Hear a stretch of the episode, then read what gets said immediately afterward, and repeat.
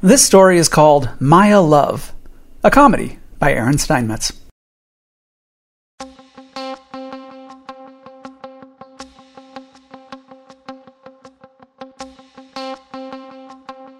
Allow me to be perfectly clear with the story I'm about to tell.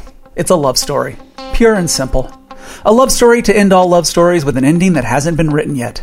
Her name is Maya, and she will be mine. I first met Maya outside her china shop. Now, it bears mentioning that her shop, while having no aspersions against the East, is in fact a shop that sells china. The finest, most delicate of china, for Maya is in fact the finest and most delicate of women. At one glance, I knew she would be mine.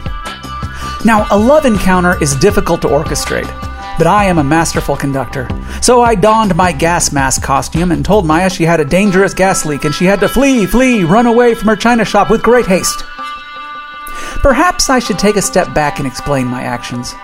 You see, it's simply not possible to walk up to a woman and introduce yourself.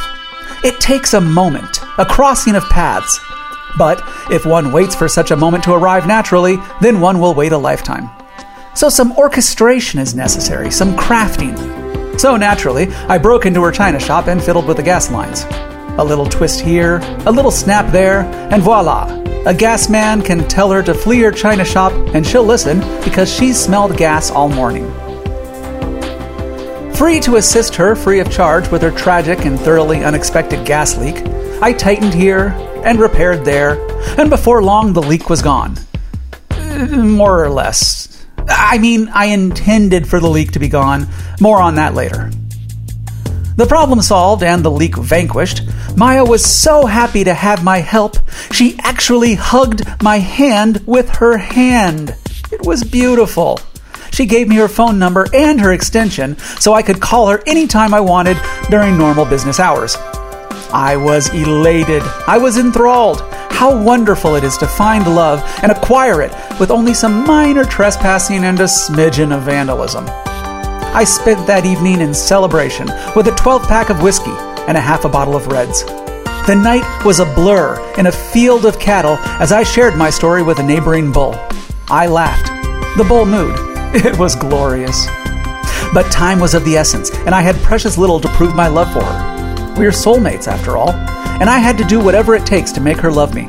That's how love stories work, you know tricking someone into loving you with acts of deception that border on criminal. I consulted the wisest man I know, Ling, who runs China Chop. Now, it bears mentioning that his butcher shop, while having no aspersions against the West, is in fact a butcher shop run by a Chinese person. Ling is a fine man with excellent taste in women. We split a bottle of blues, and he sold me four pounds of monkey. You see, only the classiest of classy women consume monkey, and when properly prepared, monkey can soften the hardest of hearts. But the monkey meat was far from prepared, and before I could cook the meat, I first had to marinate the meat, and before I could marinate the meat, I had to chop the meat into the proper portions, and before I could chop the meat, I had to drown the meat. I stood by the bathtub, watching as four pounds of grade A monkey danced around the floor, singing ooh ooh ah ah without a care in the world, and I began rethinking my life choices. I suspect I did not rethink them enough. More on that later. There had to be a better way. Preparing your meat for consumption is new to me, and it had to be new to the monkey. I consulted the only person I knew who had friends and family who had gone through the process. I finished my bottle of blues and snatched the bottle of black and whites, you know, because it was a special occasion. And then I consulted my friend the bull. He stared at me that night, the full moon high above us, as I explained to him the importance of properly preparing the monkey and requested he politely explain to me the best way to prepare him so that I might extrapolate and interpret the process for use on a biped. He stared at me with half closed eyes and mood. This was going to be harder than I planned. But Maya was worth it. Oh, the stories we would tell our children of the love that would not die, how Daddy met Mommy and won her over with monkey and fireworks. Well, there had to be fireworks. Of course, there would have to be fireworks. I snuck into Maya's china shop and brought with me the fireworks I procured from Ling's China Chop. Setting up a series of sparklers around the candlelit dinner table, I was all set and ready for our romantic encounter. I just had a monkey to drown. Lacking the proper accoutrements to deprive my monkey of oxygen in the china shop, I began digging a moat outside the back door of the building, which seemed like the most logical solution once the black and whites ran out. Perhaps I should have saved some of the black and whites for later and not let the monkey play around in the area of the gas line I had fiddled with, and if I hadn't left the door open wide enough for the bull to enter, perhaps things would have turned out differently. As it turns out, bulls don't like crossing giant holes filled with water, and had I known it had wandered into the china shop, I would not have filled it up. I mean, why would I? I'm not a moron that later.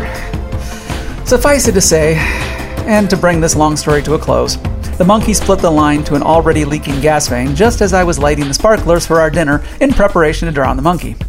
The ensuing gas leak was a strong pressure and quite stinky affair. I fled the scene as fast as my two legs would carry me.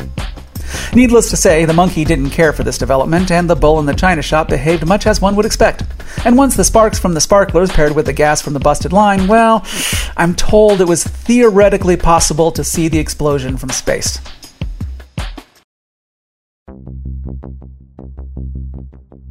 Now, I understand I may not come off very well in this story, but rest assured my intentions were pure. Like I said at the beginning, this is a story about love. Love at the start, love at the end, and love at every point in between.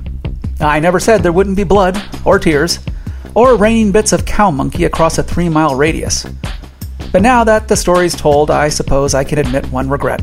As yet, Maya is not yet mine. As a matter of fact, she won't return my calls. I remain confident in failure that success will prevail, and one day she will be mine. At any rate, I'd like to conclude this story by thanking you for your time and providing me the venue to share it in my own words, Your Honor. I trust the forthcoming court case will prove my innocence. Or, at the very least, provide context for my numerous crimes. I'll return to my cell. Thank you for listening to this episode of Start Somewhere. Expect the next episode at your own risk. This episode was written by Aaron Steinmetz and performed by Aaron Steinmetz. The music was mixed by Aaron Steinmetz. For more information on Aaron Steinmetz and all it can do for you, head over to aaronsteinmetz.com. If you can't spell it, Google it.